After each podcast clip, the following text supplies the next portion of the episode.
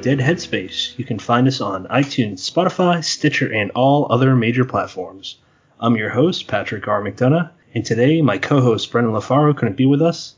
He'll return next week, folks. Today we're talking with author and podcaster Matt Wildasin. Matt, how is it going? Hey guys, how's it going? Or, um, or I um, should say, Guy. Brennan's not here today. What got you into horror? Me? Oh, geez.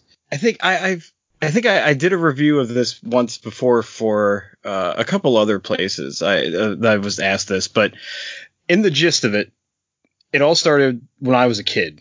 I think I, to this day I still can't remember the first horror movie I watched that literally scared the living shit out of me.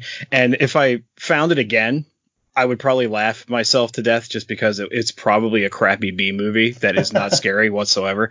Yeah. But uh, I, I, just remember being afraid, and for some reason that was like I was really interested in that.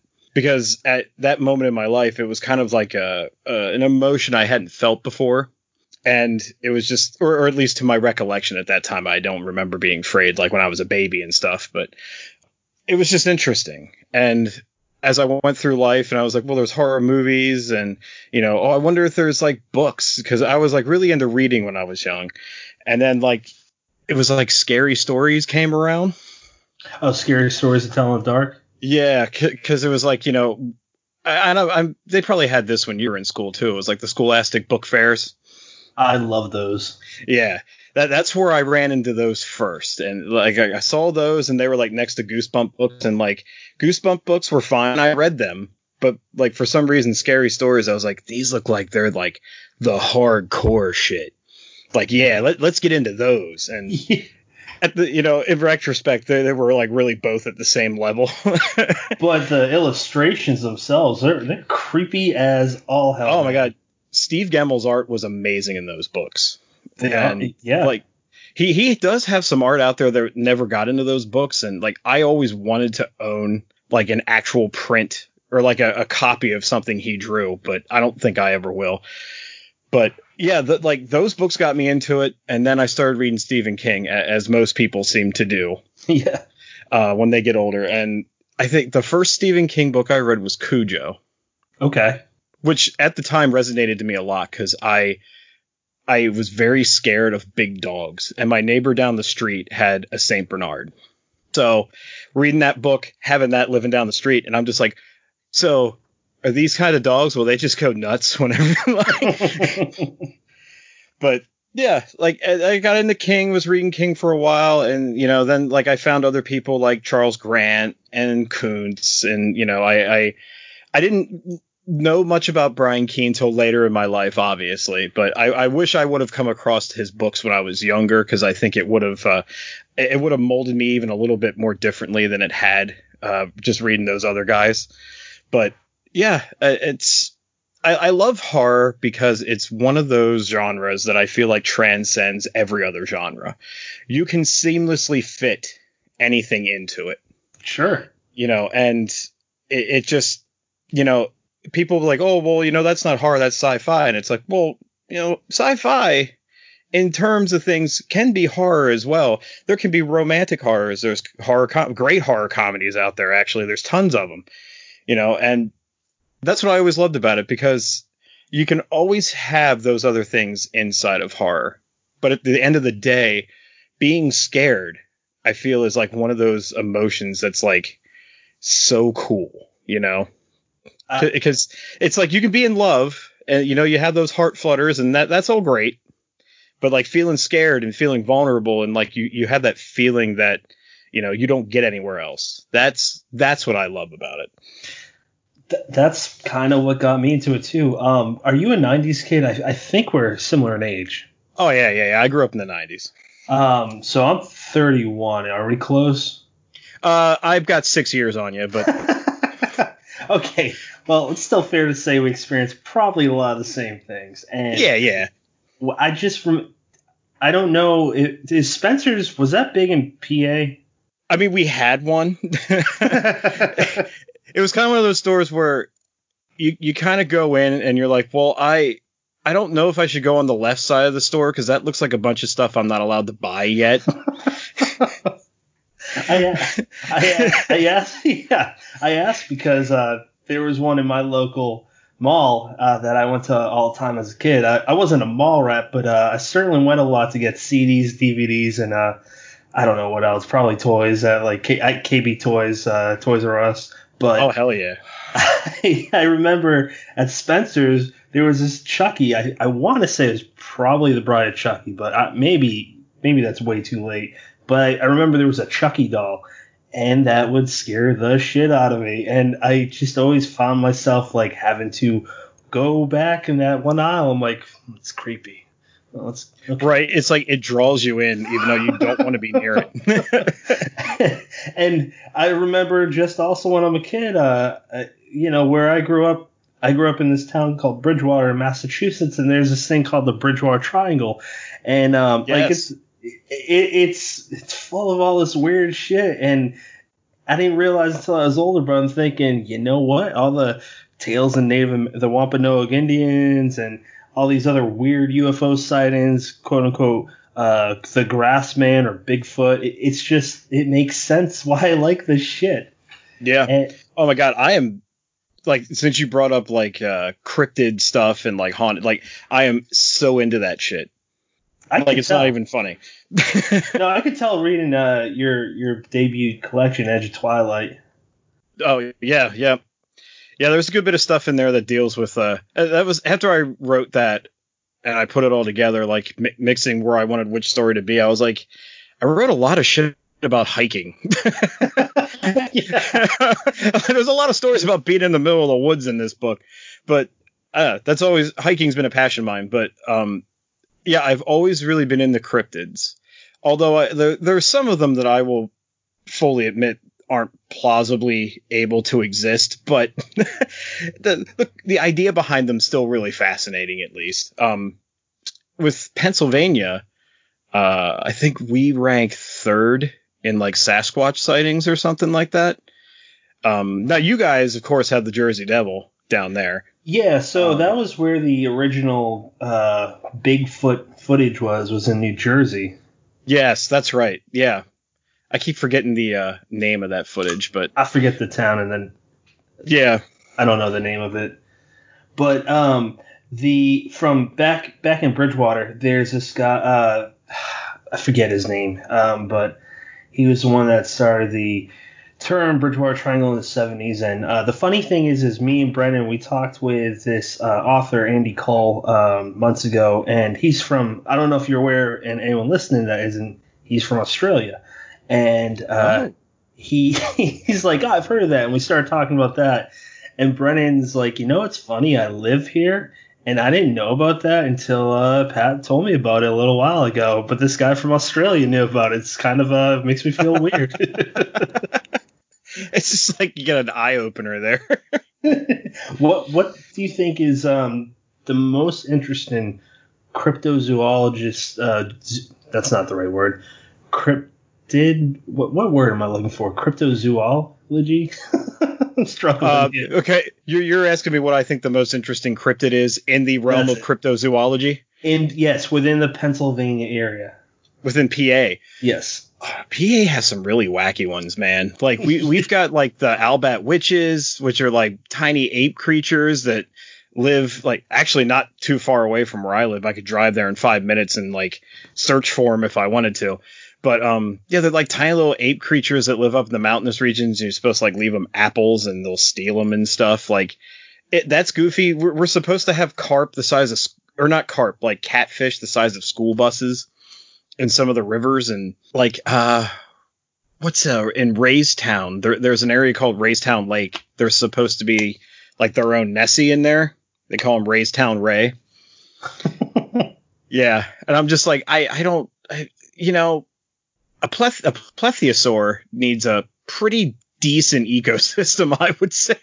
Oh yeah, and I, and I don't think a park lake's gonna do it.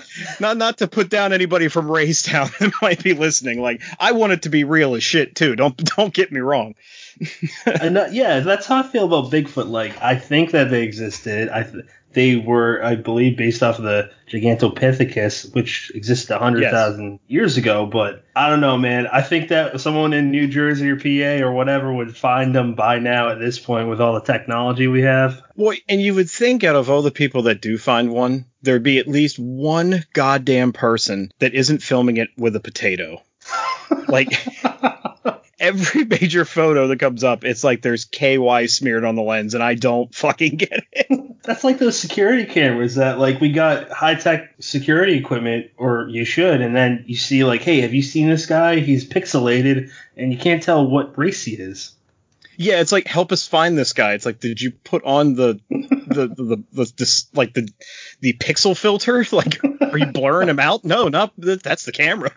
The other one that I thought was interesting was uh I don't know who actually believes this, but the megalodon is still a thing. And I listened to this one documentary where they said, let's just say for fun that he, the megalodon species, lived so far below that we couldn't see them, we can't find them yet. You got to think that there's very few.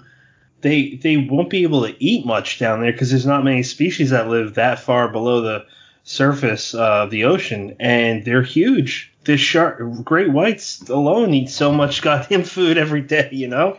Yeah, I mean, there's that, and there's also the idea of thinking about pressure that's in the water that far, because most of the oh stuff that God, lives yeah. down there is like cephalopods and things of like glassy type body nature, so like they can un- they can withhold the like the pressure of being that deep. Like I don't think a shark can do that. I, I unless some megalodon's like really strong, I. but then again, one lost in a fight to Jason Statham, so I don't really. what did you think of that movie? I mean, it was good popcorn stuff, but I mean, it wasn't. It's not on my shelf. If that's gonna answer the question. now, I, I, I don't think um I I don't see you talking about this. Maybe I miss it, but um, do you before the pandemic did you go to the theater a lot to watch films? There was a point in time uh, for I, I, once was trying to start my own network called The Grinded Word. I had a website where I did like uh, written reviews of things and that. And a buddy of mine down the way, after I started getting podcasts going, he's like, "Oh, I want to do a movie podcast." I was like, "Cool, yeah, that's fine. Why not?" Little did I know that that meant going to like the movie theater every fucking week, and uh, you know that kind of got a little old after a while. Him and I got really worn down. We probably aged five years in a summer. but yeah, like I was going religiously there for a while and then I just kind of stopped because I, and I don't know if it's just me getting older and getting cynical, but everything fucking seems the same anymore and I just don't want to put up with people oh, in the theaters anymore.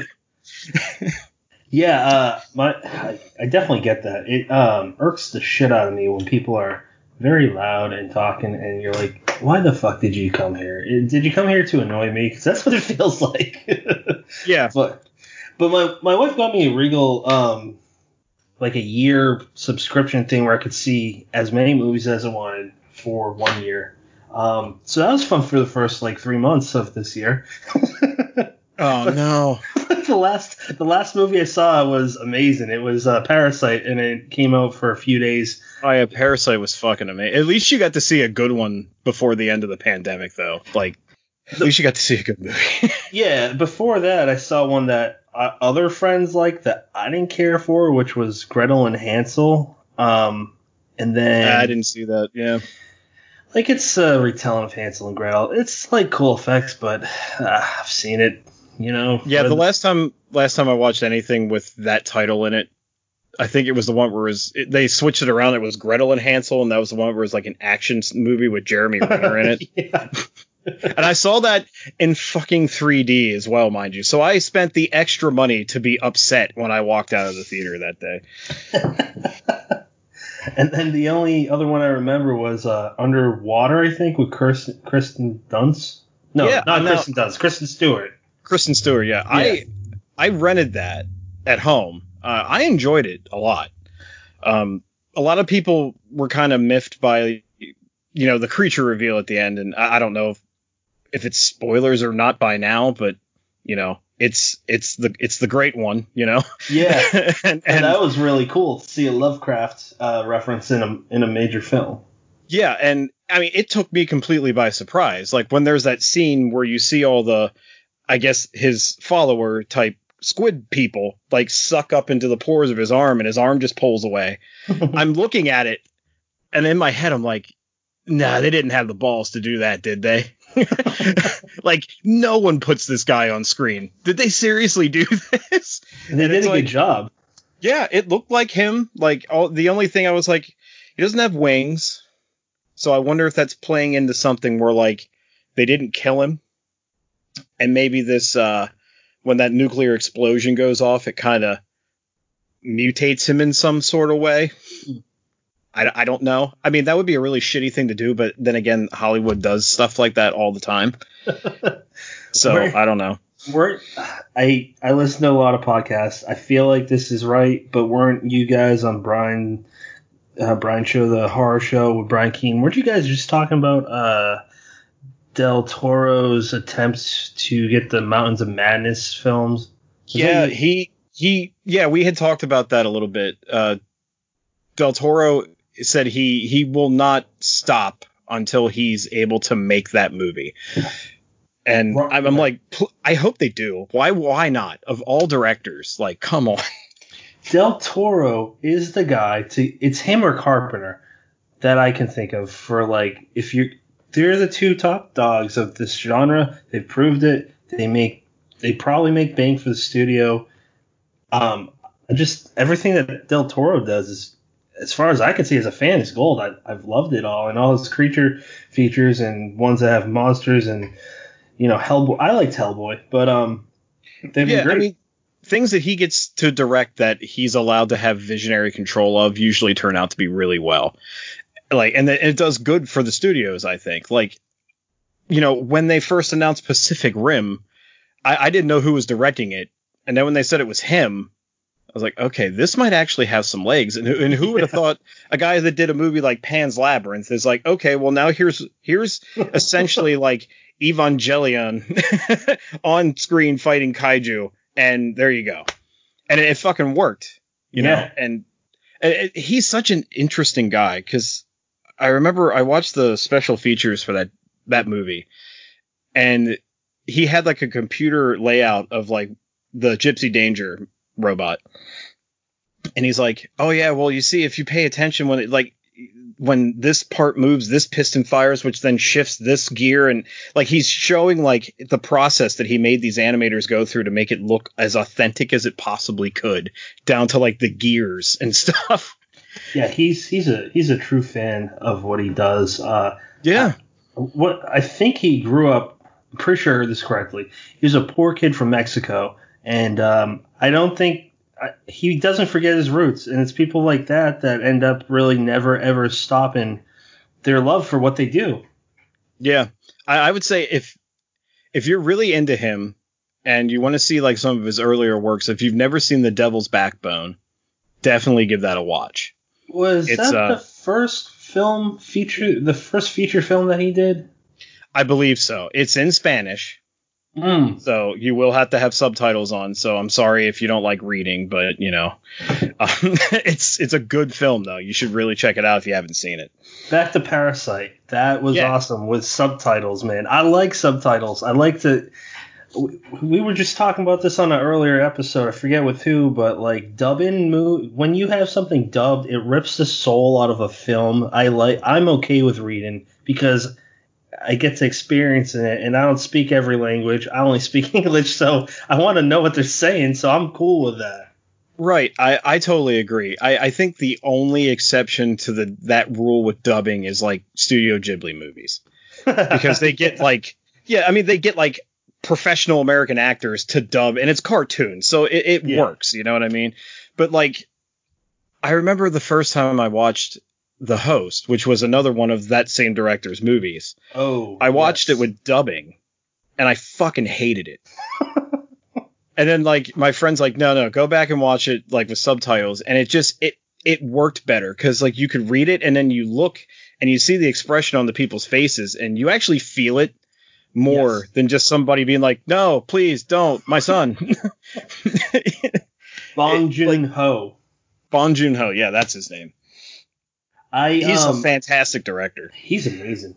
Uh, for for like foreign films, and I'm really just right now. I got to expand my horizon with like Italian and uh, other European films, but I'm really just focused on Asian films as far as foreign ones go. But I know there's so many other, amazing ones I just haven't seen yet. But Train to Busan, Busan I might be saying that wrong. Um, Oh yeah, Train to Busan, yeah, that's a good movie too. and Kung Fu Hustle, which I got on DVD. I love the shit out of that movie. Holy shit, do I love Kung Fu Hustle? That that is like that is the perfect mix of martial arts and comedy. I I like like I, I can't think of a better movie like uh, unless you count like some Jackie Chan movies, but that's just kind of like subtle comedy thrown in there. Yeah, this had like references to like Looney Tunes. Stephen Chow, I mean, that guy, I think he was the writer or director. I know he did something behind the scenes. Um, that that's a guy that's got a huge discography. Yeah. Beyond that, what kind of films do you typically like? Do you stick to horror? I do tend to stick to horror. I had I just recently downloaded I I got like a free code for Shudder for a month. that app and I've been watching it almost every day because there's some films on there that I can't get easily in this country. And there's some that just are so obscure that I don't even think they got Blu-ray releases or might not even have gotten DVD releases. But Holy shit! yeah, so it, it's a really good app if you're in the horror. And I, I've been watching a lot of movies on there, catching up on some old like English horror movies, some Italian stuff, some you know, like I, I've been uh, binging uh, Joe Bob's The Last Drive-In, Hmm. uh, which some of the stuff he says I don't know how he gets away with in this day and age, but I guess he's grandfathered in. I yeah, literally, because he's about a granddad right now too. Um, but I, I'd say like horror dominates most of my picks. Now I say second probably goes to like superhero films, and just because they're more referential in this day and age, there, there's just more of them. Yeah. And like I, I used to be a huge comedy fan, like watching comedy films, but today, comedies aren't really that funny anymore and it's like and, I'm, and not to get too political but it's like you do have to watch a lot of what you say nowadays That's why So- I love It's Always Sunny in Philadelphia. fucking love always sunny They- that I'm that, not that gonna. show's the best I'm not gonna repeat the words they say. The last season, not the very last season, but two seasons ago, they said every every word that would get mostly everyone else that's white into a lot of trouble. oh yeah yeah yeah i think i know which episode you're talking about Yeah, that's really all I can say. Or I'm definitely gonna get people that are probably gonna get real mad at me, and I don't blame them. Yeah Um, so yeah so like you, you brought up a good they're good um i think uh comedy wise i i got into Letterkenny. what's uh, that? it's on Hulu. It's a show Okay. about uh, basically Canadian. Uh, it, well, it takes place in Canada. I, they're like Canadian farmers, but it's like you know like redneckish type level stuff. But it's like they fire a million jokes off out like every ten seconds, and Hmm. like everything references back to previous episodes. Like they kind of like Always Sunny does. They'll start a joke and they kind of keep it. They'll go back to it later on and stuff like that. So it's really funny. Speaking of Canadian funny shows, I love Trailer Park Boys, man. I have not seen that yet. Uh, Brian told me I should watch that, and I haven't seen it yet. It's on Netflix. You can watch. So the weird thing about that show is, I believe it got canceled after like eight or nine seasons. They brought it back.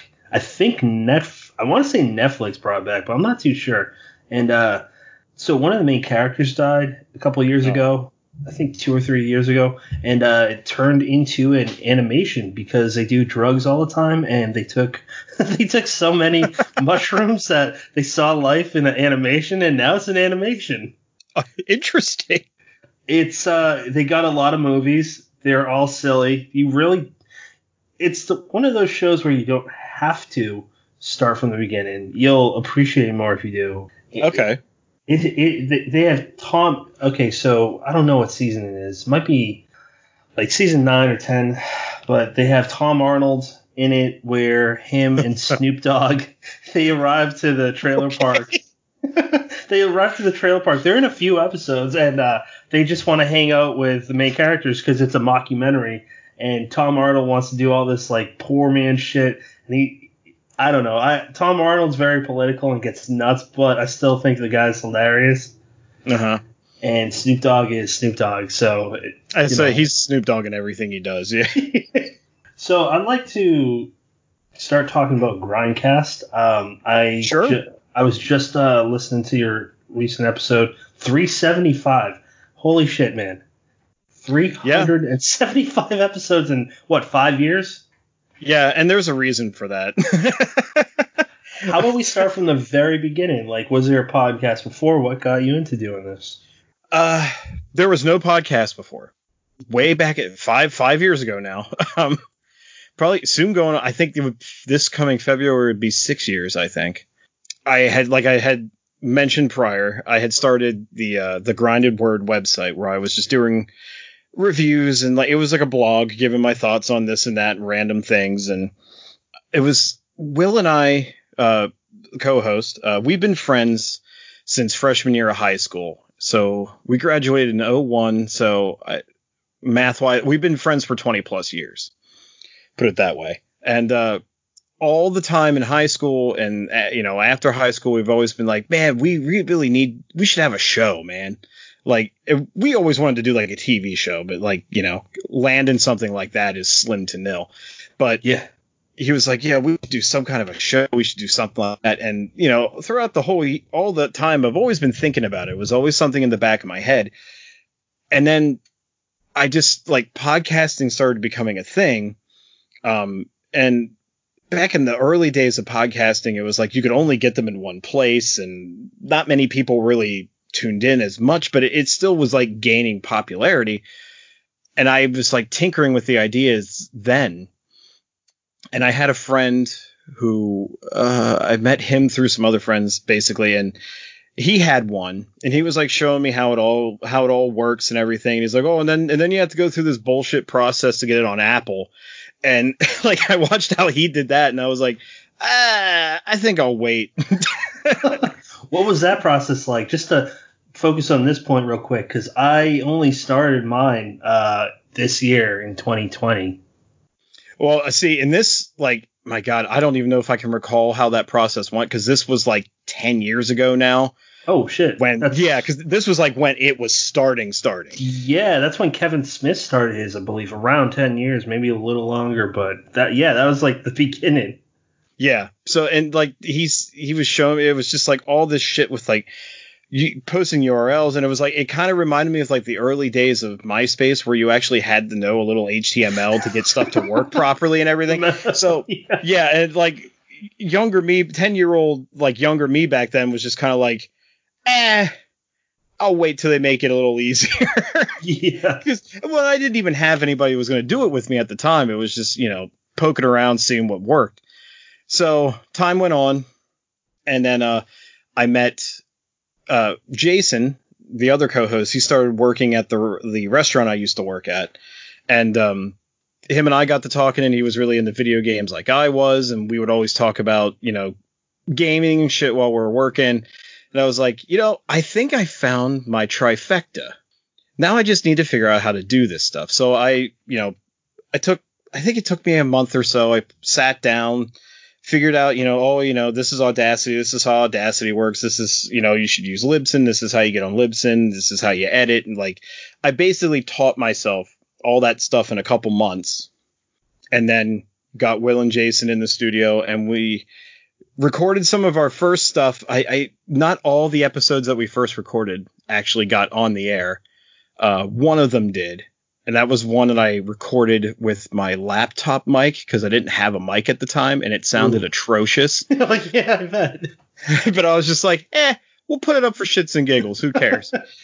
but yeah, then we were doing two shows a night. Oh my god. So, yeah, they would come over. We record two shows in a night, and we release Monday and Friday.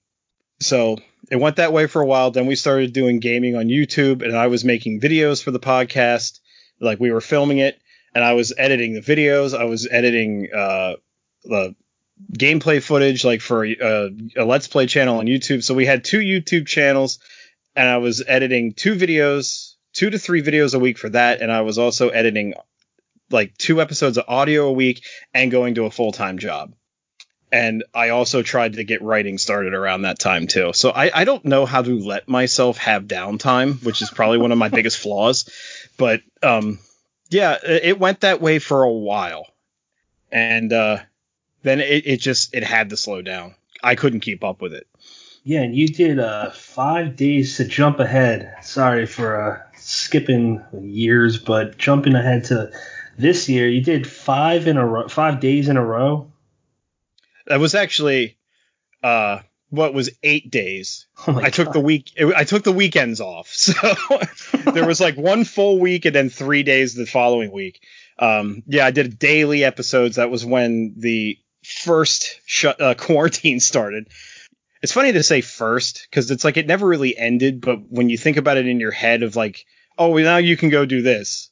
Oh, you can kind of do. It, it, feels like you went through like 17 Jesus. different quarantine stages. But so yeah, I did eight days of that, and I was also writing a short story a day for my uh, Facebook group Horrors Untold, which my short story collections are named after. I was doing that short stories and still doing the stuff for uh, the Brian Keene Radio Network and on the side as well. So those were crazy times too, but it kept me sane. yeah, I um I, I gotta think like podcasts probably because I've heard from people where they're they they messaged me and said that you know like I needed this. Um, have you? What was your feedback been like over oh, the years for the podcasting? Yeah. The funny thing was, and it, it still kind of goes this way. Like for Grindcast, for some reason, people don't reach out to us that much. It's odd. Um, like I will get every now and then to hear the, you know, like, oh well, it, I'm glad that you guys do this because you know I'm going through some tough stuff and it makes me laugh and I, you know, I feel better. And like I'm like that's great. I love hearing that I'm helping people. Um, it's not that people have to re- like tell me how we're doing all the time, but in the gist of things, like when I see if Mary puts up an episode or Brian does or you know some other people I know that have shows like they get feedback and Grindcast doesn't really get it. I don't know why. I, I give out questions a lot. uh, we've got like two places to go to reply to us and everything, but we, we don't normally get a whole lot of feedback. And I don't know, maybe that means to me that we're just doing it right and there's no nothing to complain about. I don't know. yeah, I'm not sure. I, I I like listening to you guys. You three are fun. You can tell that you guys are friends and you have an easy, natural way to talk to each other. And um, there's not all always agreements, and it's never you know a bad battling that you guys have. It's fun to listen to as a spectator. I, I do love how nicely you put that. like, there's not always agreements. I particularly like. I've said this to you, but I mean, in, in the off chance that Jason does hear this or someone else, uh, maybe will. I, I don't know if they've watched home videos, the show, but for me, he sounds like Coach McGuirk, the uh, oh, actor Jason, that's yeah. The actor that voices for um, Archer. yeah. Um, oh, what's his name? Jon Benjamin. That's the actor. That's the voice actor's name. Yeah, yeah I, I told him that before. I was like, you know, you do sound like Coach McGuirk, especially when you're like not you have that tone where you're just not giving a shit. I hear that all the time when he speaks. yeah, I mean, it, yeah, that's very true. Um, maybe I should start purposely going in and slowing down his audio so it. so do you guys do you guys record always on? Um, I know with the latest episode that came out yesterday or today, it wasn't all you guys aren't all in the same studio, but are you typically in the same studio? when the when the quarantine happened, we weren't. Uh, we were just doing it through a conference call. I just had my phone down by the mic, by the near the mic. But most of the time, we are all in the same studio. Uh, we live near, we live pretty close to each other. So yeah, they all come over. We sit down for about an hour and a half. You know, do our do our bullshit, and we hang out for a little afterwards, and that's the end of the day. Um, but yeah, we're usually all in the same room. What that's pretty cool, man. What uh so Brennan lives in Massachusetts, which coincidentally that's what for uh I, I think uh that's what first drew me to him I just saw, hey, this guy lives near my old hometown. So, oh, cool. Um, I live, as you know, in Jersey now, but yeah, we're just on Skype. Um, it would be fun. I like the idea of doing it live, but uh, how the hell am I supposed to arrange talking to someone from even even PA without the pandemic? Like that that yeah. It sounds really hard to do, and I want to talk to people over the world. Um, I would love it if I could just have enough money to, to fly them in. Oh man, you're that's a dream, dude. That's not gonna ever happen. I'm well aware of that. I mean, um, unless you start getting that Joe Rogan money, then then maybe you could fly people in. But didn't he make like 200 million on that Spotify deal? Oh my God, he yeah, he's. I think he's probably the most successful podcaster in history right now. He has to be. He can talk to. He talked to from Bernie Sanders to to Neil deGrasse Tyson to Robert Downey Jr. Like, come on. Yeah, uh, and some of the some of the guests he gets, I'm just kind of in my head. Like was like you mentioned Neil deGrasse Tyson. I'm like, Joe, do you really think you have anything you can talk to this guy about? I, the whole time I would just be like, this guy's gonna make me look like an imbecile. oh yeah, I've read one of Neil's books. Um, it was Astrophysics for People in a Hurry. It's like uh, 180 pages, and it describes um, the from the beginning of time, and one chapter talks about the process of uh, photocells, and I'm probably fucking it up, but he he talks about basically from the Big Bang Theory. Um, yes. And and he says, and after a big like chunk, he goes, and this happened within a tenth of a second. I'm like, I can't even comprehend like a fraction of a second of what happened. the whole right. book. It's like this process sounded like it took a week. the whole book, like I, I, wanted to say I took a, a, lot away from it. What I took away from it was I'm a I'm a stupid ape. I would be curious. I, I would be interested to know how he he felt, Joe Rogan felt when um he first talked to Neil deGrasse Tyson, because I'm sure he's fine about it now, and I'm I'm curious how it's really kind of how how he's felt uh nervous wise in the beginning, if at all. I'm sure he wasn't because he's kind of like he he was around before then. But for me, I was very nervous to record with my first guest. How, were you were you in that same boat? Our first guest was actually Brian. Uh, funny enough. Um, I didn't know that. That's cool. Yeah, that was our first guest. Um, I was I was kind of nervous, but because at, at, the same time though, like, uh, I met Brian through working at a comic book store that I was doing on as a part time job. You know, the guys that were working there, they're like, "Oh yeah, you should have him on your show. He likes comic books and all this stuff." And I was like, "Oh okay, sure," not knowing at the time like what who Brian was really. so then I get down, I sit down, I'm doing my research, and I'm just like, "Oh, oh shit, this, this guy's somebody actually." but like, I, I tried to play it as cool as I could. Like I I feel like that's that's been like my interview process because I've interviewed a couple people since then, and I just try to be as chill about it as I can and just try to be funny and have jokes because I don't want them to feel like it's that you know oh I'm your biggest fan. Um you know and then you ask the same million questions they've heard every fucking time they get an interview you know? Right. So when Brian came in he sat down and I, if I'm I'm trying to remember how this all started, and I was just like, hey, why don't you tell some people about yourself? And he's like, he said something about like, oh well, you know, how can I boast about myself? You know, or, it was something about like you know explaining who you are about yourself when some people know you. And I was like, okay, fine, well I'll do it. And I brought over my notebook that I took. I was like, this is all from Wikipedia. and we just like went about it that way. And he had a blast, and I, I feel like that's probably what started our friendship was just he could talk to somebody that made him laugh and he didn't have to feel like it was that uber nerd stuff, you know. Yeah, um, absolutely. And you have a really interesting in with um, people like Mary Sangiovanni and, and Brian and uh, you know, name anyone that goes to Scares That Care. Um, I think that's so cool. Like that's that's something where you can probably, you know, down the line or even now be like, hey, so guess who I know and guess what stories I got. It, it's just something that not everyone has, and I, I think that's really neat. Thank you. I mean, it, it was funny. Like I, for some reason, never really thought that much about it at first, and that's not to downplay anybody that I know or have had experiences with right now. But it was just to me, it was like, oh, I've made some new friends. Like, yes, they're high profile people, but they're also just people. So I made some new friends, and I think one of the first times I was ever interviewed, you know, besides just like some other small venues, like Armand Rosamilia interviewed me for Armcast. Mm. And that was one of his first questions. He was just like, You're just this guy that came out of fucking nowhere.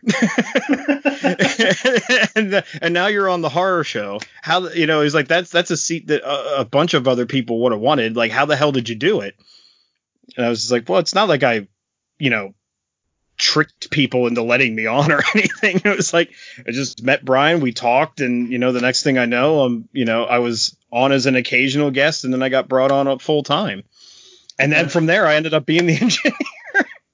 I actually um, started listening around that time to his show uh, because, like you, and unlike many people I've talked to, I didn't read much in high school. I'm not saying you did that, but I didn't read Brian Keene. Um, until right now. I'm actually reading Ghoul. That's the first one I'm reading. Um, Ghoul's fantastic. You'll love that. I've torn through 40 pages so far. It's an easy.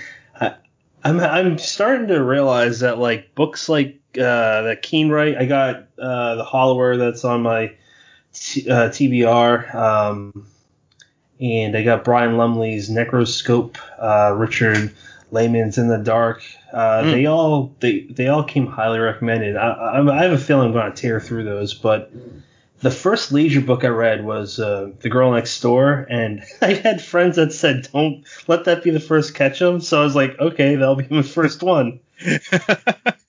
I tore through that, and I'm noticing like there's definitely a difference of like new new writers, writers that are good, and then people those people that I just mentioned. They're right.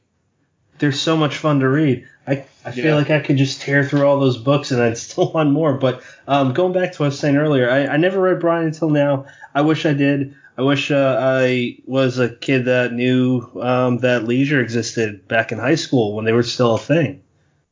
What books did you typically read in high school? Oh man, high school became that time where I didn't get much reading done because, uh, well, to be frank, girls became a thing. uh, I mean, that's that's high school. Girls became a thing. Uh, you start your drinking career at 14, and uh, you know, as soon as you can get a car, you're like, okay, well, anywhere but home is where I'm going to be. So, uh, reading, yeah, I didn't get a whole lot of reading done in high school. I, I wish I could. I mean, I was buying books at that time. You know, I was buying like, uh, oh, what the hell was that? I, I think the Cell Cell came out when I was in high school. Oh, like I was King. still, yeah, yeah, I was still buying King books through high school, and I didn't delve that much into what more like other authors there were in the literary world at that time, just because, right. like I said, I was preoccupied with other stuff, and you know, scraping by on grades um because yeah, there's besides all the partying stuff you do have to sit down and go like okay well i, I have to pass this stuff so i have to buckle in.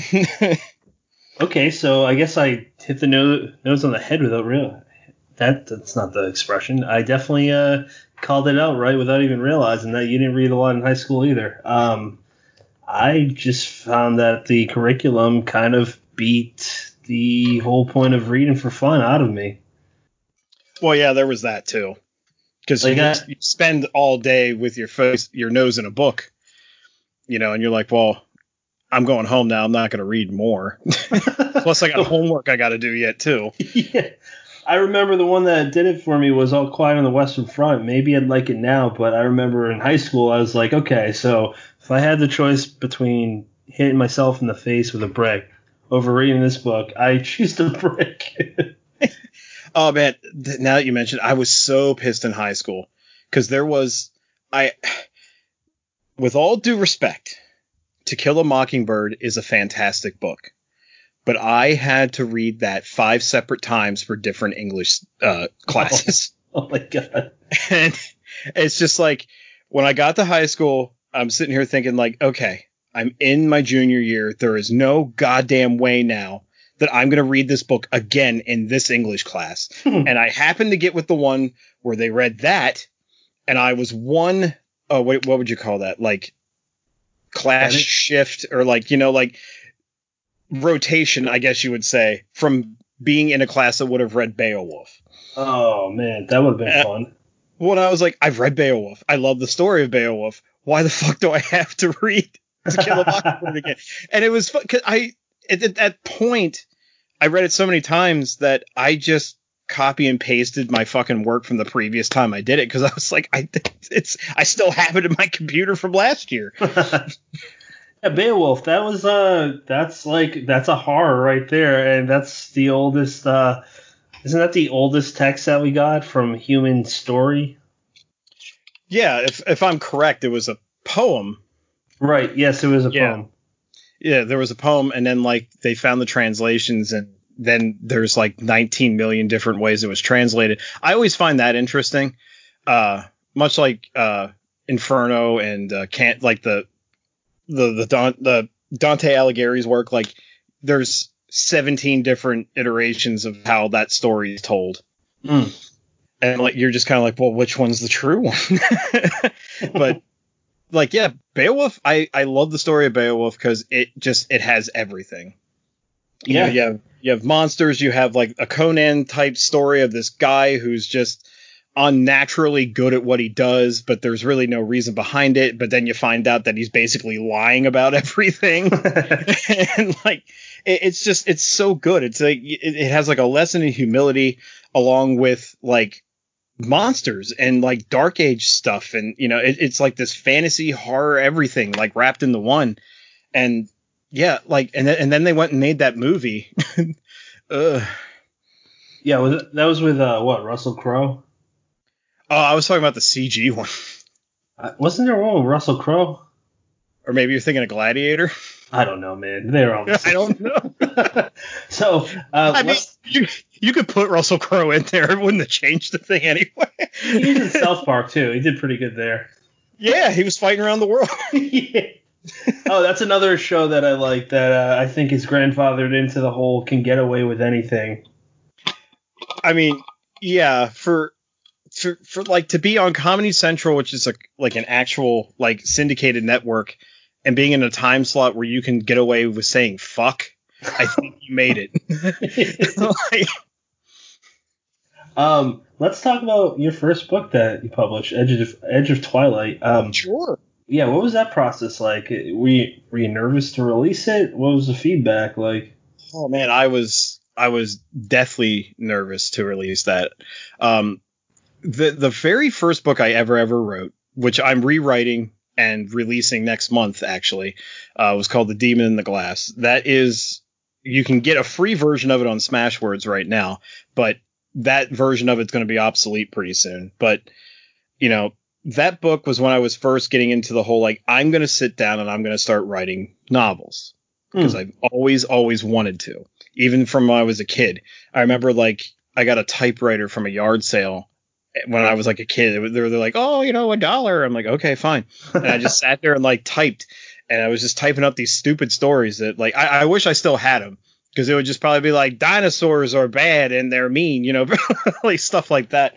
But um, I always wanted to write books, and I got to the I got to a po- was I think I was reading like I was working my way through the Dark Tower oh, series, and I was like, you know what, like I fucking love this series. Like this reinvigorated me. Like I'm doing this.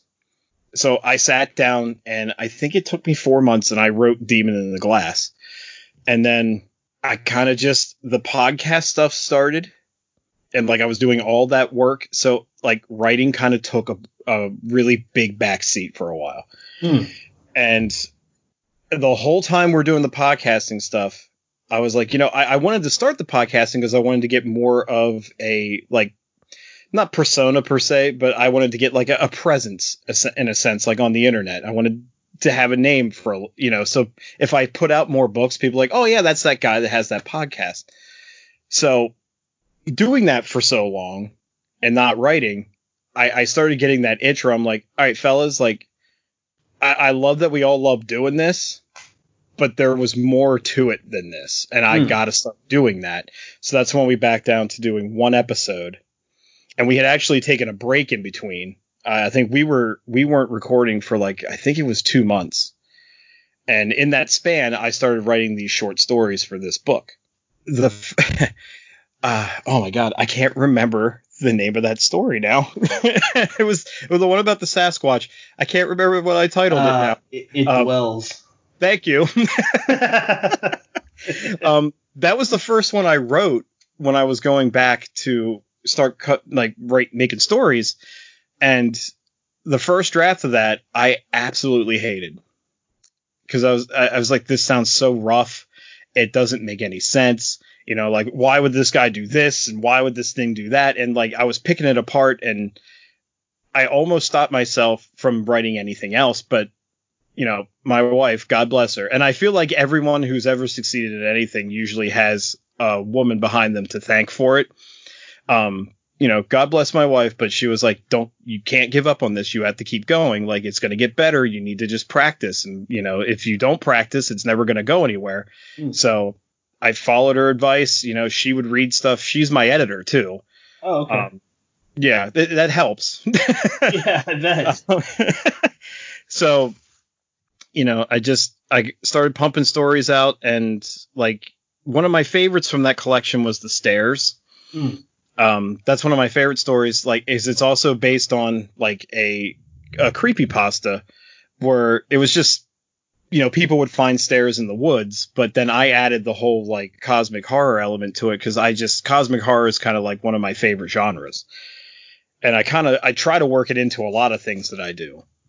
Yeah, it, it was just I just wanted a different gamut of like eh, that was the original idea. It was like, oh, I want a gamut of like a bunch of different things, and then you know most of them were about hiking in the woods. But but I I had a blast writing that. That's awesome, man. Yeah, and then like when that got out, like it, it, it did pretty decently, and then like I started the group, and a good like there's like 164 members in that group. Uh, I think I had sent you an invite actually as well. I'm Um, a member of it. oh, are you okay? Horrors Told, right? yes, yes, yes. Yeah, I'm a member. Okay, cool. I can't keep track of them. um, but yeah, it, like I got that done, and like I love writing the short stories for the group every month, and I and I I feel like the members that do read every month can kind of see the like stages and how I've gotten better at what I do yeah. and like because I, I feel and i'm like i'm not trying to be cocky but i for the first time in a while i've been feeling confident about my work. That it's not just fly by night stories that i'm actually putting thought and you know there's cohesion to it. And people want to come back to read more of my stuff. And that was one thing that i never thought i would get to. And now that there's people that tell me like, oh, you know, you got it's good stuff, and I see reviews, and there's like, you know, mostly three, five, three, four, and five star reviews for most stuff. I'm just like, I, I can't complain, man. Like, Yeah, um, I I just sorry to cut you off. I was just gonna say a walk on a winter's night, the last story in that collection. I think objectively and maybe subjective, I feel like as a story, it was the best one. I'm not knocking the other ones, but it, I just thought it was such an interesting story. I'm not gonna describe it because it's I don't want to ruin anything. I don't want to spoil it. But basically, the way you go about telling the tale of this protagonist and how things uh, play out are very interesting, and you had my attention the whole time. So I I want to read more after reading your collection. no, well, thank you, man.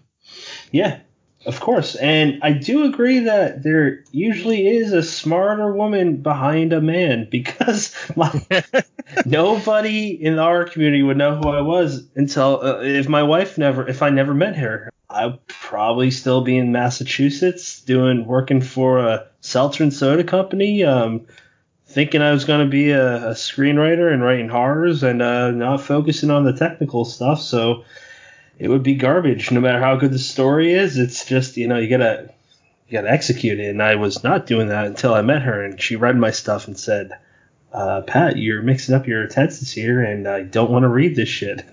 No. she didn't say it like that. But my words, not hers. But she did Right. encourage. She read my. Er, she's my earliest reader, and she read my stuff, and then she got me a Kindle, and I'm like, oh, I like reading. And then I got into. I read it. Uh, that was Right. one of my first Stephen King's. I read The Stand. Why I read the first two Long's books first, I don't know. But yeah, I got the I- bug like you. Well, I mean, don't get me wrong. I think The Stand was the second book I've read from him. So it was like I read Cujo and I was just like, well, why don't I just take this giant bite out of the Stephen King sandwich next? And The Stand's probably my favorite Yeah, out of all his books. I, I love The Stand, it's great. and I think I, I what was the other huge book of his I read recently? Uh, Under the Funny. Dome. okay.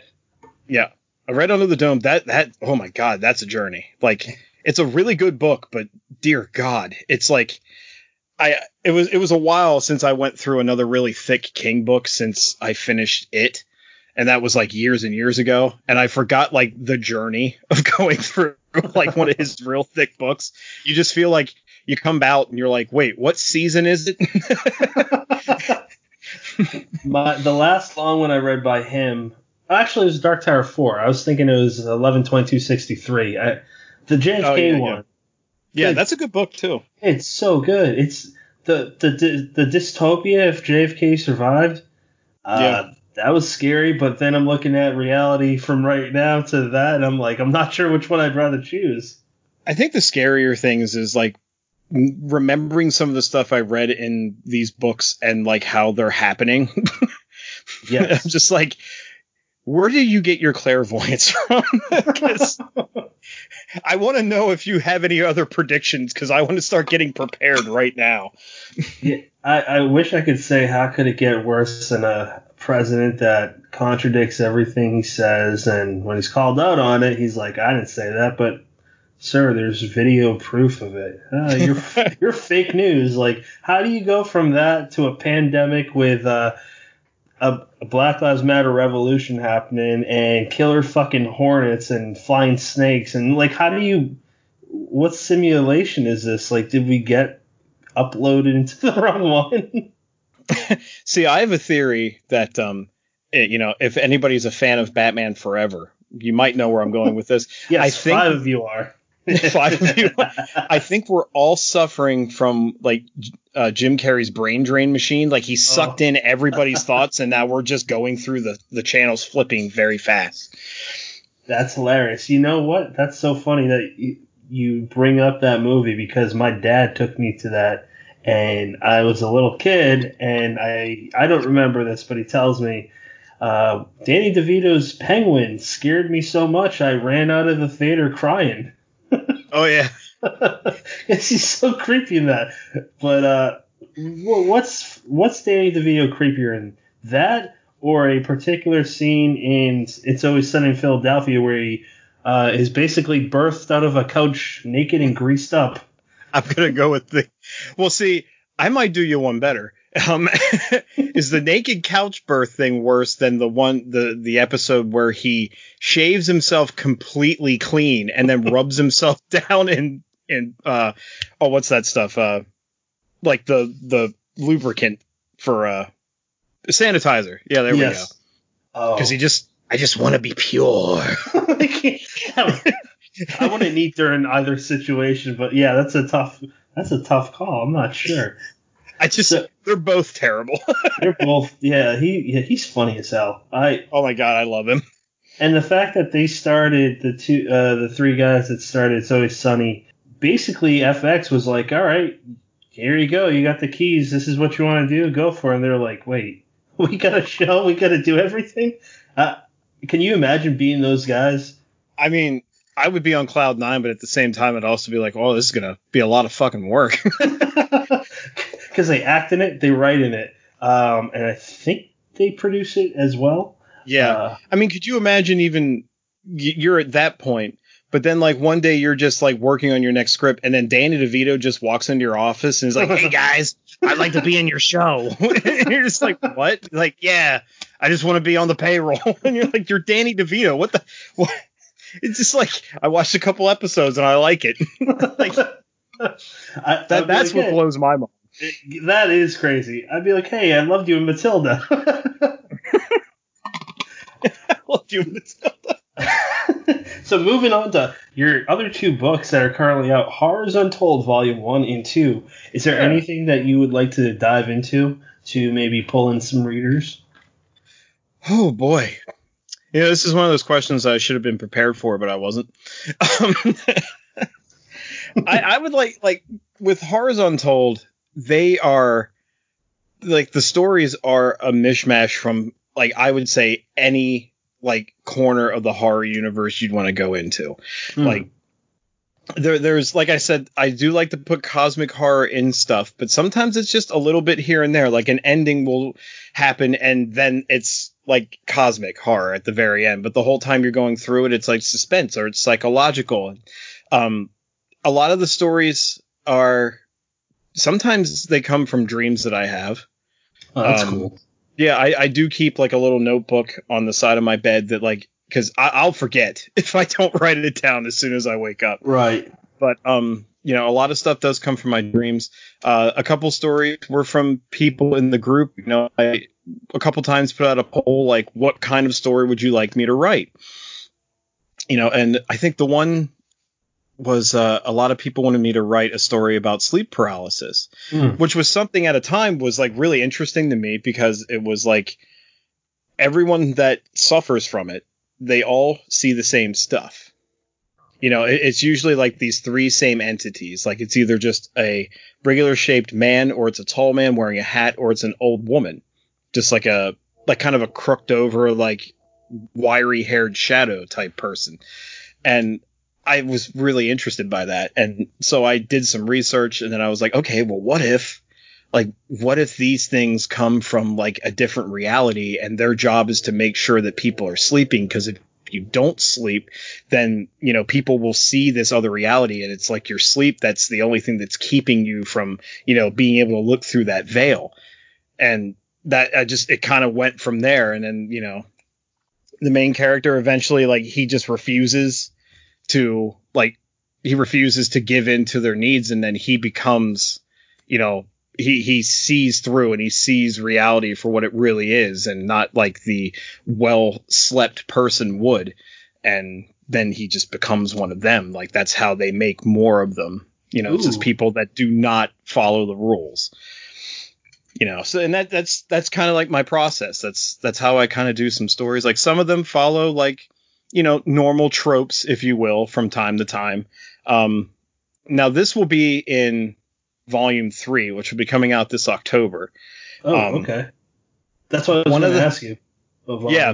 yeah it'll be coming out this october um one of the stories that the group asked me to do they're like we want you to do a slasher story using covid but also it's a haunted house What the fuck? i'm just like are you guys just fucking trolling me right now but but I sat down and I plotted it out, and then like I think it was one of my favorite stories I wrote this past year because it was just like I, I created um, I created an organization within the world of things that I write. I called it CAPS. It's uh, contain, analyze, and protect. Kind of like uh, if you've heard of the SCP uh, Foundation.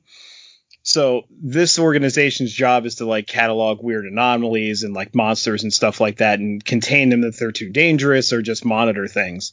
And uh, it, it just basically starts with like the the two agents for the company. They go and they find this priest who basically gave up on his he gave up on the faith because of like an exorcism that went wrong and that was like his specialty.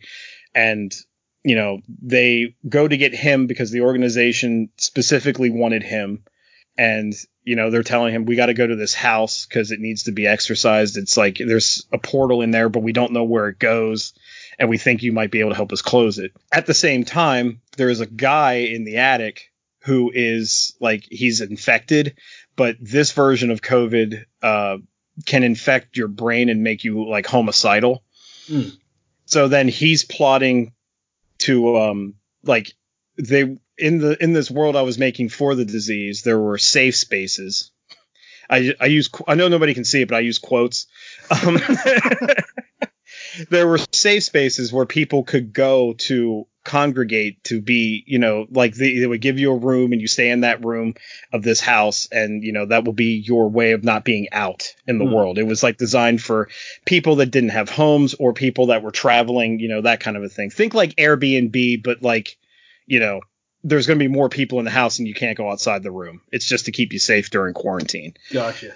So the the slasher, the killer, sets up the house that's these people are going to investigate as one of these safe spaces to lure people in to kill them. So it, it and then the climax is kind of crazy and it makes sense because it's like they they're trying to figure out who the killer is, but nobody can understand. Nobody can figure it out because everybody has to wear masks to be safe. Oh, So it turns neat. into a yeah, it, it turns into a like you know they're holding people at gunpoint and they don't know who to shoot because it's just like who is it? and then in the meantime, the priest finds like this portal and it literally leads to hell.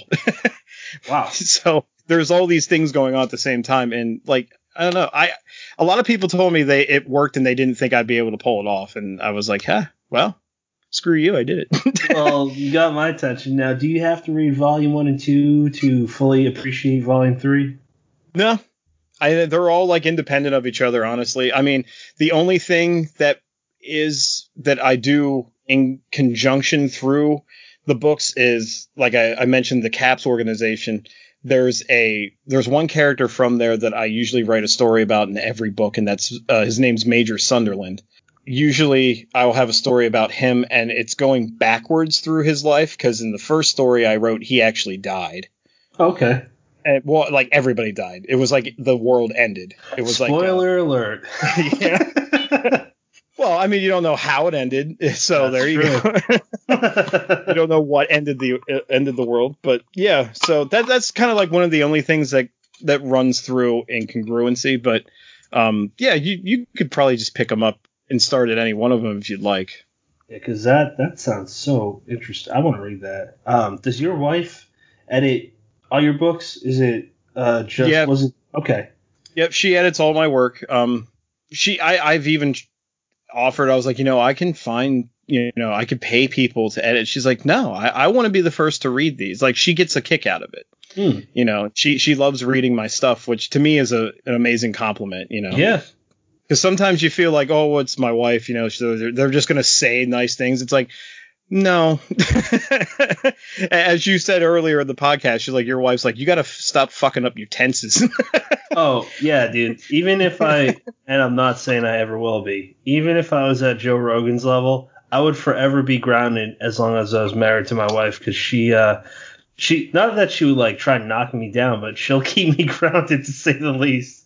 Well, I mean, that's good though. That that's that's a good thing to have, you know. Oh, if I didn't have her, I'd probably be dying at a at, at a young age for being pretty stupid about God knows what. I don't even know why. I don't have a good example, but I mean, she keeps me smart and sane. um, well, then tell her I said uh, personally, I said thank you for doing what you do. does this mean we're friends now? oh, oh, shucks. oh shucks. Now I am interested in volume three, so um, maybe we could get you on in October uh, to promote that. That'd be fun. Heck, and get I'd Brennan. love, on. I'd love to come back on, man. That that'd be awesome. Yeah, uh, we'll we'll get Brennan on for that one um, if he's not too busy. Just joking.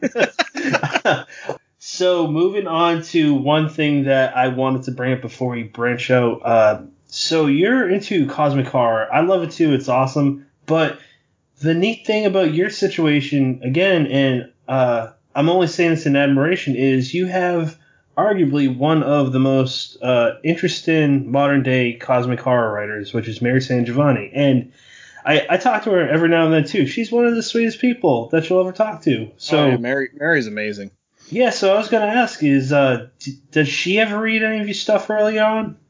Uh, yeah, I think she she's read through uh, Edge of Twilight, and I think she's read through uh, Horrors Untold Volume One. They had just I had just gotten them Volume Two because we were doing the whole uh, quarantine thing.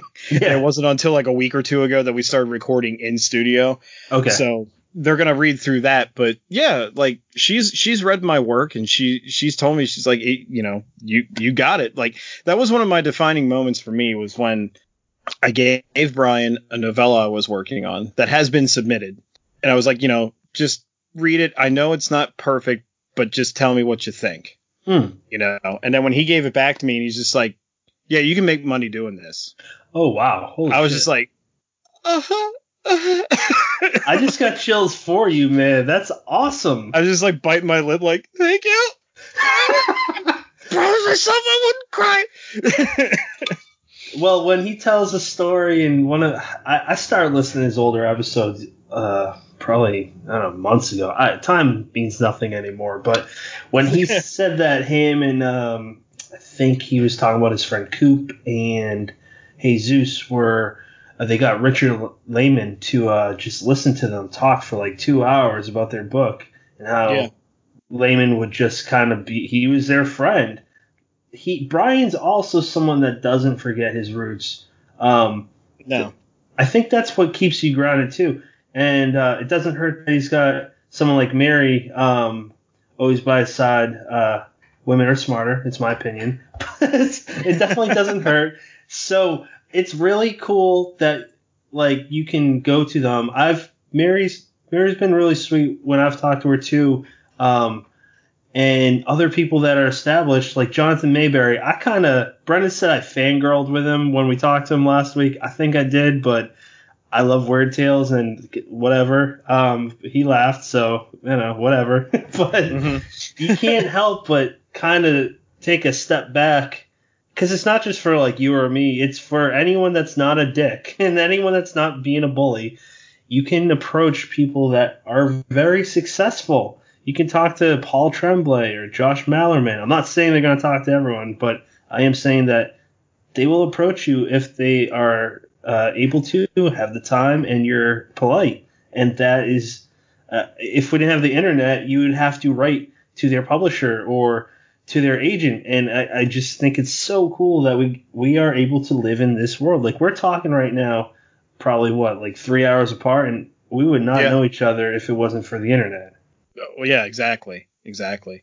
And um, yeah, like you said about uh, keeping your heads, keeping your headspace together and being well grounded. Like I, you know, if I ever reach to the the you know the Brian Keene levels or this, you know, even beyond that, I reach to the Stephen King levels or whatever. I still want to be a person that, you know, if somebody who's starting out wants me to see something of theirs, I I, I want to be open about it because I I probably didn't have to go through a struggle like a lot of other people starting out had to because I got lucky and I had those friends that were already in the industry. Hmm. But, you know, like I also know starting out before I met them when I was writing my first book, I'm like, well, what the hell do you do? Right. Where do you put this? How do you publish this? Who do you get it to to get physical copies? Like, and I shit you not, I went to, you know, locally to us, we have a place called Nefra. It's like a major printing, you know, like place. Hmm. And I like went in there with a book and I'm like, how much does it cost me to get like just a couple copies of this made into a book? And they're just like, they're looking at my, my files and they're just like, well, I don't know. Like, it probably cost you like 14 or 15 bucks a book. And I'm like, oh, I, I can't fucking do that. Like, I'm like, if I have to charge, if you're charging me 15 and I have to charge like 30 to make money off of this, I'm like, who's going to buy this book for 30 Right. So like, you know, I had no idea back then, but it was like being with them, like, I, yeah, I get, I get to learn stuff that maybe some other people don't, but I also would love to pass that on because I don't want new writers and stuff to have to feel floundered. I, I would like to be able to help, you know. That's great. Um, I I think that's really admirable, and that's something that the world itself needs. And horror is, whether people say they go to it for escapism or not, it, it is to some point uh, for everyone. But Yeah. so when I started out in 2013, when I I've always written, um, just like most writers, I've written my whole life. But when I was like, I want to be a novelist, uh, as in 2013, again due to my wife making me uh, realize I love this, and I forgot about how much I loved reading when I was younger. Um, I didn't know what to do. I I self-published one book. I personally, for me, I hated the experience because I had to go and buy a freelance uh, editor that um, I had to screen vet them. Uh, one one guy was giving me shit for being a horror writer because he said, "What do you like to uh, see people suffer?" So that that was a quick conversation. Oh, um, for the love of God! And I re- I did a little research on this guy, and he uh, edited someone's science paper on whales, and somehow it turned into a religious thing. So I, I just said, I don't want to do this shit. I, I just want to. Um, it sounds like that guy shouldn't be editing stuff. like, I just want to publish. I just want to be a writer. Um, and it took me like five years to really get my voice and figure it out. And it, I wish that I met certain people before then. Like now I know people and they can be like, yeah, you should check out this or read this book to, you know, learn how to become a better writer. And it, it took a lot of research, like I'm sure it did for you. Yeah.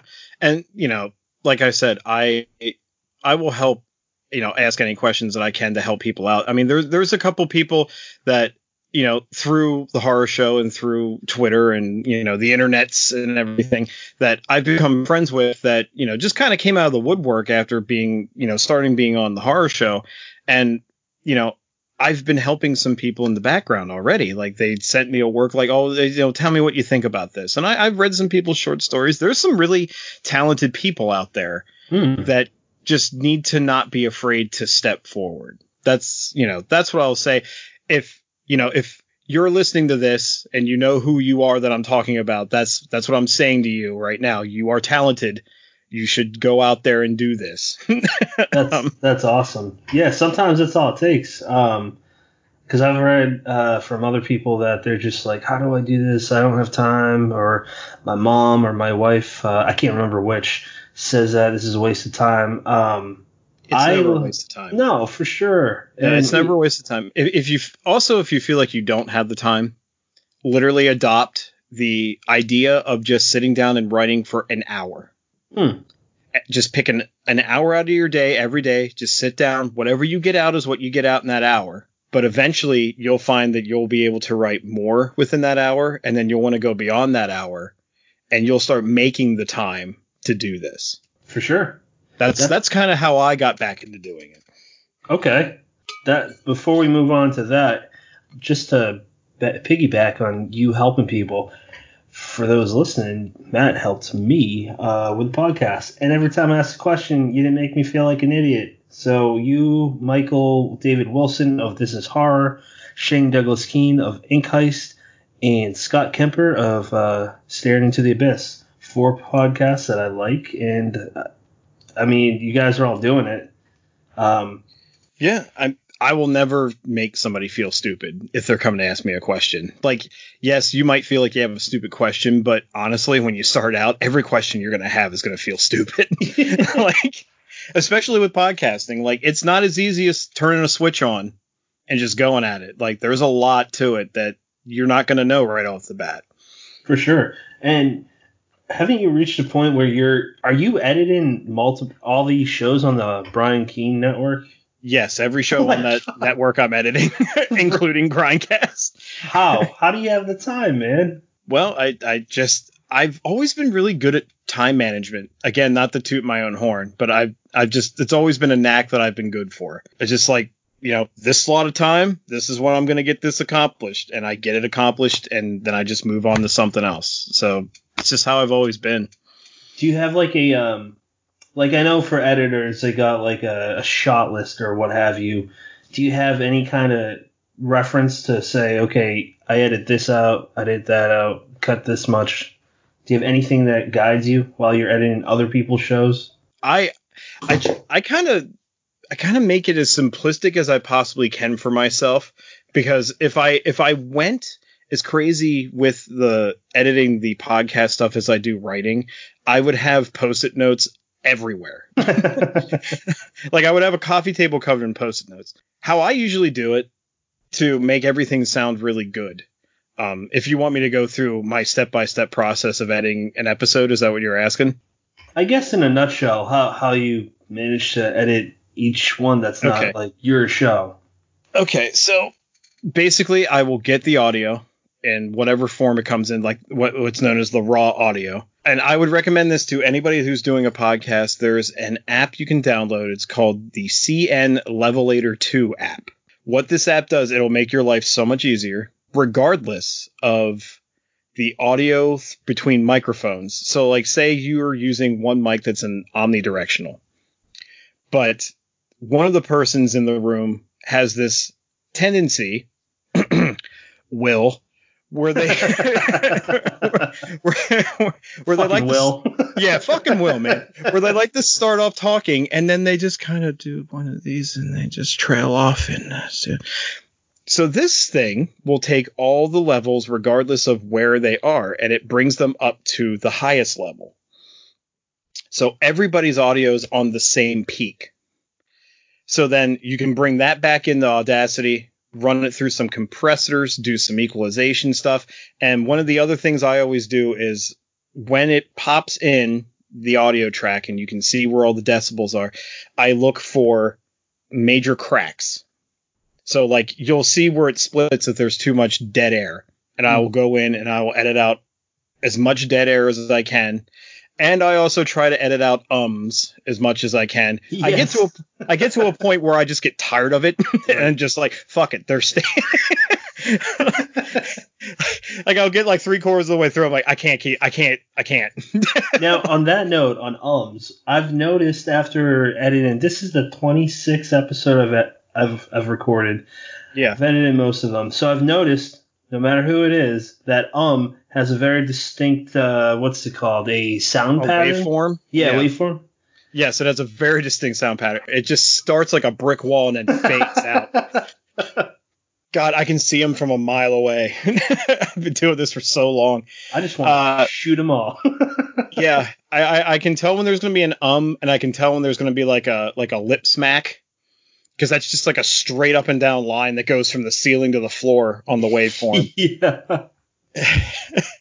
but yeah, I mean, it, it's funny because this is like I, I consider it to be a job right now because I've been I'm doing it essentially full time, and um, it, it's a job I never thought I'd be doing.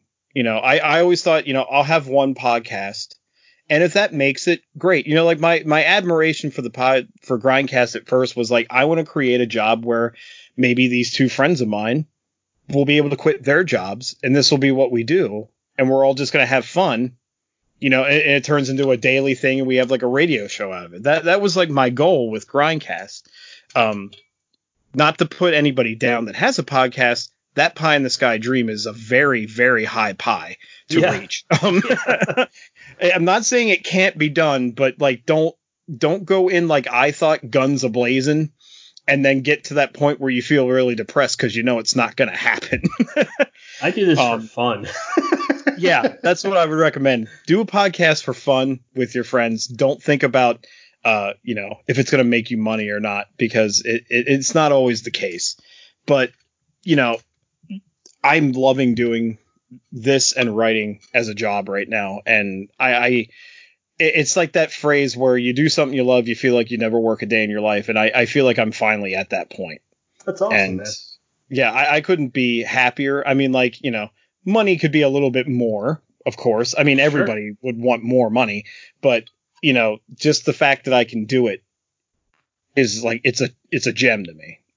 Um, I I agree, and I'm not gonna name the author because I don't know if they would want me to name them. But one of my who I became friends with, uh, an author recently said, um, I, I told her I'm like I never thought that you would be talking to me, not because you're not like nice or anything. I just like I've I've known of you for years, and uh, I just I thought you and other authors that were big just didn't talk to people that you didn't know, basically. Right. And, and now we're f- like we're good, we're friends. And she, she goes, "You're a podcaster. That's kind of like a big deal." And I, I thought about, it. I'm like, I guess they're really ratio wise. I guess we're kind of out outweighed uh, as far as like population in the community to how many people actually do this. Right. And it's weird to think of that. It's fun. It takes a lot of work, but. So, what's your advice for people that are thinking about it? Because I guarantee there's going to be at least one or two that are going, "No, I, you know, I kind of want to do it, but I don't know." Just like writing, where the hell do I begin? Now you broke down your process. That that's great. Do you have any other advice where you would say, "Hey, this is what I would do," or whatever? Are, are you, you you're uh, gearing that towards writing? Um, I'm gearing. I'm sorry. I'm gearing that towards podcasting. But if you want to do Oh, okay. writing too, that'd be fine. I mean, I'll I'll field both if you want. Um, Yeah. I, I'll start with the podcasting side of it. If you want to start, I would say first find some friends that you know either you you you all can find a perfect time to do it together. Not saying that you can't do a solo podcast. There are people that are able to do it, but in my in my personal opinion, it's better to have other heads to bounce ideas off of. So I would always say have a couple friends, either you know two or just one other friend that you can both you know get a time together. And I would just I would just record a couple you know just fuck it episodes is what I called them when we started. Just like seeing how it goes, seeing how your energy works. You know if you guys can think of things to talk about together.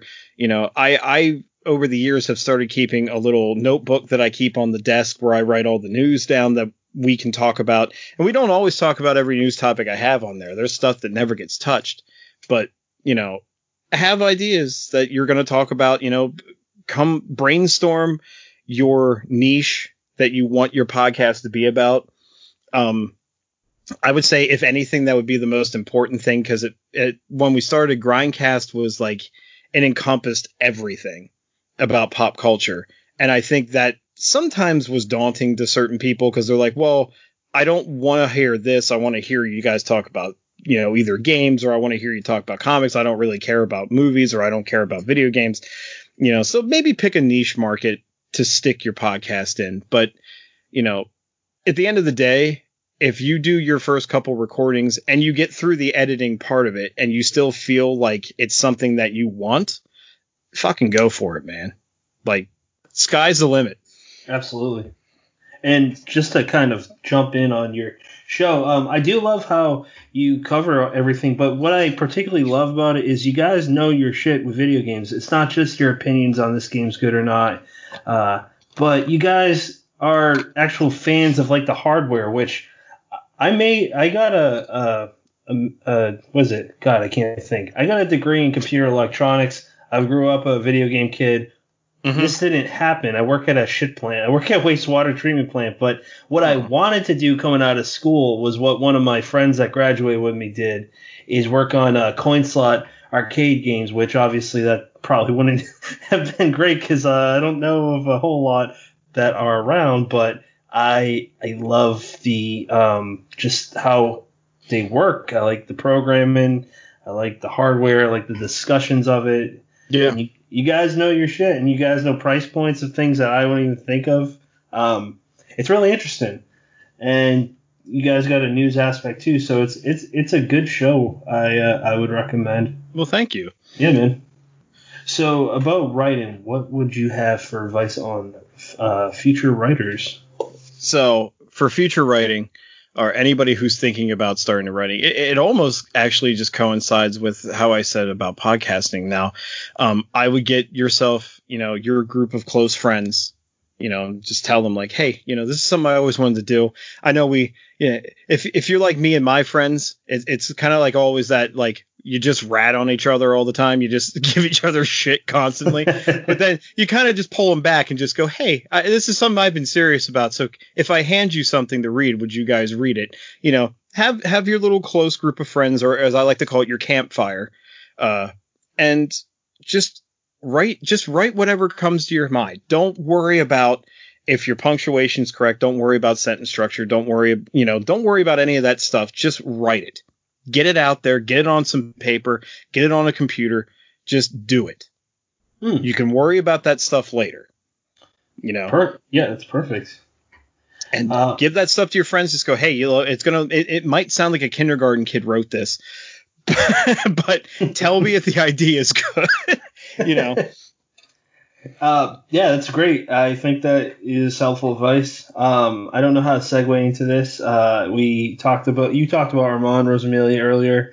yeah, Uh, I got I, I um I talked with him I don't know, I don't know, months ago, whenever the pandemic started, I guess. And Yeah. uh, yeah, he was on an episode too, and he that guy is so easy to talk to. Uh, he Oh, yeah. has he's got interesting stories, and he had a he had a Brian Keene story that was funny as hell. But have you? I know you're a fan of the Mondo Method, his his podcast. yeah. Him and Chuck's uh, back and forth, they crack me up. Oh yeah, they they they both have really good chemistry together, and you know the information that they give out is extremely helpful too. Like yeah, I, I've directed a, a couple people that way when they're like, you know, hey, where's where's good reference material or something I can listen to that's about writing? I'm like, go check out this podcast. Like the information they give out to people that are just starting on writing is valuable beyond belief. and it's free. And it's yeah, it's absolutely free and it's fun to listen to. Yeah, You know, it's not just a boring slog of like, you know, hearing a, you know, like college professor explain journalism or something. It's it's entertaining. and uh, idiot is constantly used directed at poor old Chuck Buda. I've been called that by uh, Armand, but I've called myself an idiot, and he Armand has no hesitation to back up my uh, comments. I think Um, that's because he likes you. I like him too. I was really hoping to meet those guys at the uh, book signing, the uh, Beers and Fears, but obviously that didn't happen. Yeah, I mean there was there was a lot of things that were going to be firsts for me too, as far as conventions go, and it just didn't happen, and, and it really stinks. And I'm hoping you know someday that it will be safe again. I, being the uh, cynical person that I am, I don't think that's going to happen for a long time. Like I know some of these things are rescheduling for 2021, but I don't even think that's going to be a reality, unfortunately like Maybe and that that's just me playing the the safe card in all honesty but you know uh, around here we've had restaurants and stuff reopen and i'm like nope not doing that yet Yeah, conventions. Uh, that was going to be completely new to me. I was going to go with my family to Scares That Care. I was going to meet all of you guys, um, uh, you, Brian, uh, and everyone else on the show Yeah. um, at that farmers market. What was it, Steve? Co- Um, oh uh, air studio yeah yeah, yeah. Um, yeah steve kozanowski's wife's. Yep. balloon studio yeah Yeah, I was really pumped to do that. I was going to meet you guys there, and uh, I was pumped to go to an air uh, a balloon studio. I never even knew something like that existed. like when he first told us, that, I was like, "That's a fucking cool idea." yeah. the only the one that I thought was going to happen was Christopher Golden's uh, Merrimack Book Festival in Haverhill, Massachusetts, and uh, yeah, that got canceled too. So Yeah, I don't know, man. It's my friend, one of my buddies. I don't know if you've heard of him, Michael Clark. He wrote uh, The Patience of the Dead Man. It's oh this, yeah, uh, yeah. yeah, he um he was like, "You want to go to a, a StokerCon next year?" I'm like, uh, "God, 150 bucks, and that's uh that's starting out cheap. Uh, I'm gonna have to pass for a while, buddy." Yeah. It- it's I mean, thank God there's virtual stuff happening, you know? yeah, yeah, like uh, CoronaCon. That was neat. I got to listen to a few people. Yeah. And then there's uh there's that book buzz, uh, Buzz Book Expo coming up. And uh Yeah, I've talked to Mira. I'm gonna advertise that on the show up until it happens. I wanted to. We talked about me being involved in it, and then I talked to my family, and uh, I got to go to a uh, our summer area that we go to in the uh, in August every year. So I don't know what the hell we're gonna do, but I gotta you know get a, get out of my house for a little while. yeah.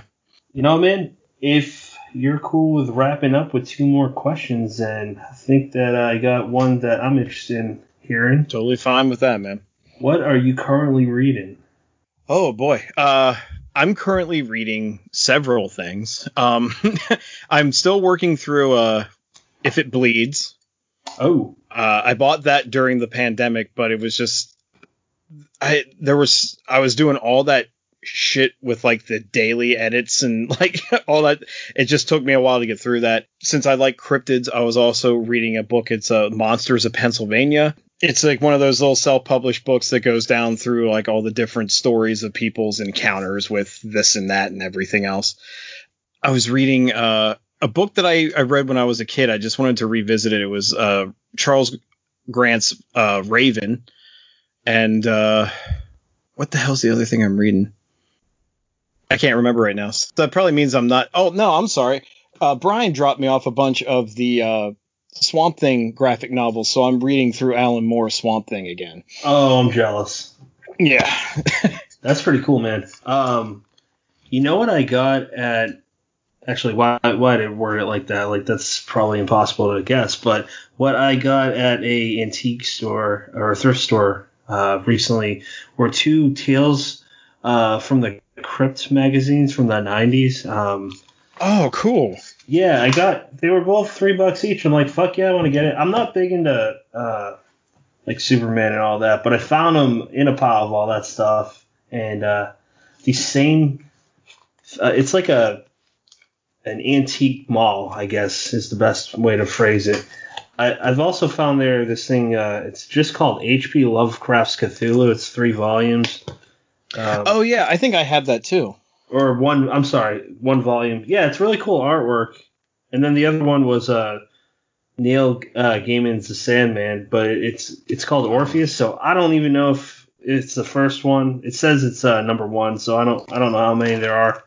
I I like anybody looking for good comic book stuff. Like Sandman is fucking amazing. Yeah, I heard you guys talking about it on the horror show, and I'm like, okay, well, it's Neil Gaiman. You guys recommended it, so uh, yeah, that's a it's a quick. Yeah, usually when it's when it's Neil, you can't go wrong. yeah, um, I I don't know if you've seen Mirror Mask. Um, that is a movie he wrote, and it's it's like a family movie. It's a weird English one, but it's uh, you could watch it as an adult. I still watch it all the time. It's really neat. Um, this girl, her parents own a traveling circus, and uh, they have to sell it, and she ends up basically in a world that's relatable to Alice in Wonderland or The Wizard of Oz. Um, oh, it's cool. it's just really strange. They use a lot of CGI, but it works in this case. Yeah, oh, I might have to check that out. Yeah, um, and then I just finished today Crossroads by Laurel Hightower. Yeah, I, I want to get that book. I've been hearing many good things about it. So that is definitely on my top ten list. It's uh it's short. You could read it probably in a few days. It's like a it's 110 pages. She can write ghost stories. Those are amazing. And then, uh, like I said, I'm reading Brian Keene School, and then an anthology by Grindhouse Press, Worst Laid Plans, that just came out today. Um, yeah, so I al- I almost submitted to that, but I just I, didn't make the cutoff date. Oh, that's a bummer. I um I submitted to that, but uh I got I got a nice rejection from Sam, um, which I thought was awesome, and I uh I was like, you know what, this is a lot better than a generic, uh, you know, we pass. Um, I've gotten very few personal rejections, so I was like, I'll take it, I'll chalk that up as a win. Yeah, man. Uh, I personal rejection, I would say, is literally like, hey, it just didn't work for this, but it's still good stuff, you know. If they take the time to give you a personal one, that's that's better than just getting the hi, read your stuff, sorry, you know. Which is probably good advice for any new writers. Like, don't take things personal unless someone's like, "Hey, your mom's a bitch." Like, wait, what? well, yeah, that, that's a different thing. But yeah, you, you bring up a good point. Like, a thick skin is a must. You you have to have it, and it is hard having a thick skin. I feel like being in the this industry that you want to get into because most artistic people are more uh, open about things, and their feelings can get hurt a lot easier, I think, than people that don't really care about art as much. I would say not not not saying you have to be artistic to to care and have feelings, but you know, I think we we wear our hearts on our sleeves a little bit more. And yeah, when people say, "Oh, like I didn't like this," you take it you take it like a personal attack, but you got to learn not to. Yeah, absolutely. Um, is there anything else that you want to talk about before we uh, sign off today? Uh, I think I, I think we covered a lot of stuff, man. Yeah. I think I think we did a good show here. This is this is going to be a beefy one for you. yeah, I I was uh, looking towards this. Um, I so since you joined the horror show, which the first episode I listened to, I remember specifically because it was a big deal. It was called uh, it was the I think it was titled The Rise of Chizine, uh, that publication that. Oh, uh, yeah, yeah, Chizine, yeah. yeah. Yeah, because I heard it on Twitter about this publisher. I'm like, okay, what's this about? And then I saw a podcast. I'm like, hmm. Then I listened to the episode. I'm like, okay, these guys are scumbags, but uh, this is a good show. I like it. And eventually, you were on more episodes. You're funny as hell. I'm like, I like where this is going. I didn't really want to focus on like you being the funny guy though, um, because that I think you get enough of that, and you're. I mean, yeah, I mean, you're. I'm not trying to knock anyone, but like you're you're a uh, you're like anyone else that's an artist. There's more than one side to you. I yes. Think, I think we got that today, but how do you? I, I hope you feel that way. Oh, I, I I certainly do, and you know, um, I like being a funny guy, but at the end of the day, I'm more than just uh Alex Jones guy or Dandelion and then all the other stuff that I got labeled as throughout the year being on the show. But um, yeah, I I like to be the funny part on the show just because I feel like some people have come to like like that in the show now. I don't because it, it's not like it hasn't been funny in the past, but you know, I've had people compliment me like you bring a different dynamic to it that wasn't there before, and you know, you're a great addition, and you know that warms my heart hearing that because sometimes I feel like after I leave, I'm like, you know, I'm just here to be the the uh the darts the dartboard and just to see what what sticks and what doesn't but yeah well uh, look at it through this way. I'm always thinking ahead of the, the future. Uh, when I talked with Jonathan Maberry, he was saying his mentors were Ray Bradbury and Richard Matheson. Now look at who Jonathan May- Maberry is. And I, I'm not like trying to say, oh, you'll be the next Maberry. I'm not saying you won't be, but I mean, you you listen. Uh, you're a good writer. Um, I'm just saying, if you stick to it, you'll be someone that other kids look up to. I appreciate that. I really do, man.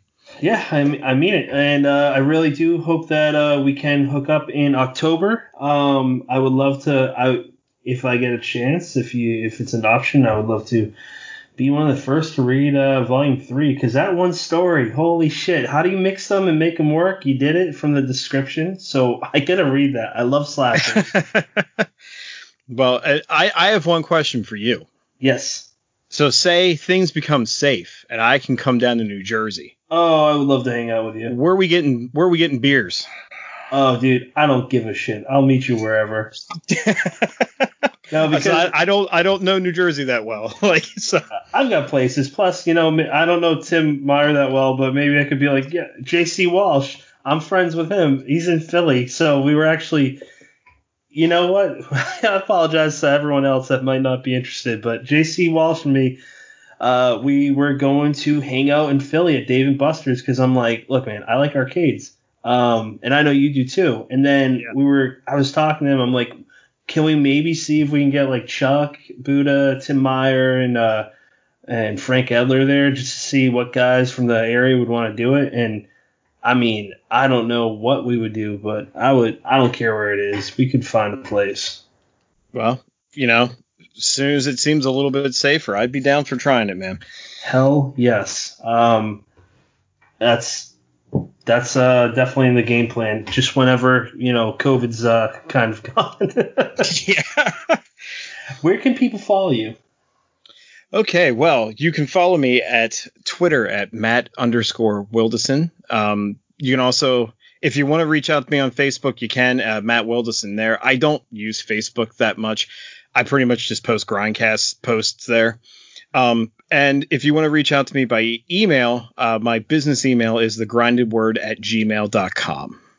Okay, and um, now after this show, uh, could you send me that link for your Facebook group? I'll post that in the show notes because I would recommend people check that out. It's oh, yeah. Pretty, it's pretty cool that you do a, a monthly um, short story. Plus, you can participate in it, which is not something that every author does. Yeah, I, you're a better promoter than I. I didn't even mention my damn Facebook group. yeah, yeah, so you can, you can, also just search for Untold too on Facebook, or you can use Patrick's uh, very uh, nice link he's going to put down there. Yep, it's a nice link, and treat it nice, or um, we'll be upset. So, Matt Wildasin, I've been wanting to do this for a few months. I appreciate your time. I appreciate you. We will get some beers together, sir, and thank you for being on today's episode. I appreciate everything you do as well, and I can't wait to come back on next time. And Brennan will be here, and he will be the smart one of us too, and he will get smart questions asked. All right, man. Have a good night. You do the same. Thanks, bud. We are in your mind. We are all around. You are now leaving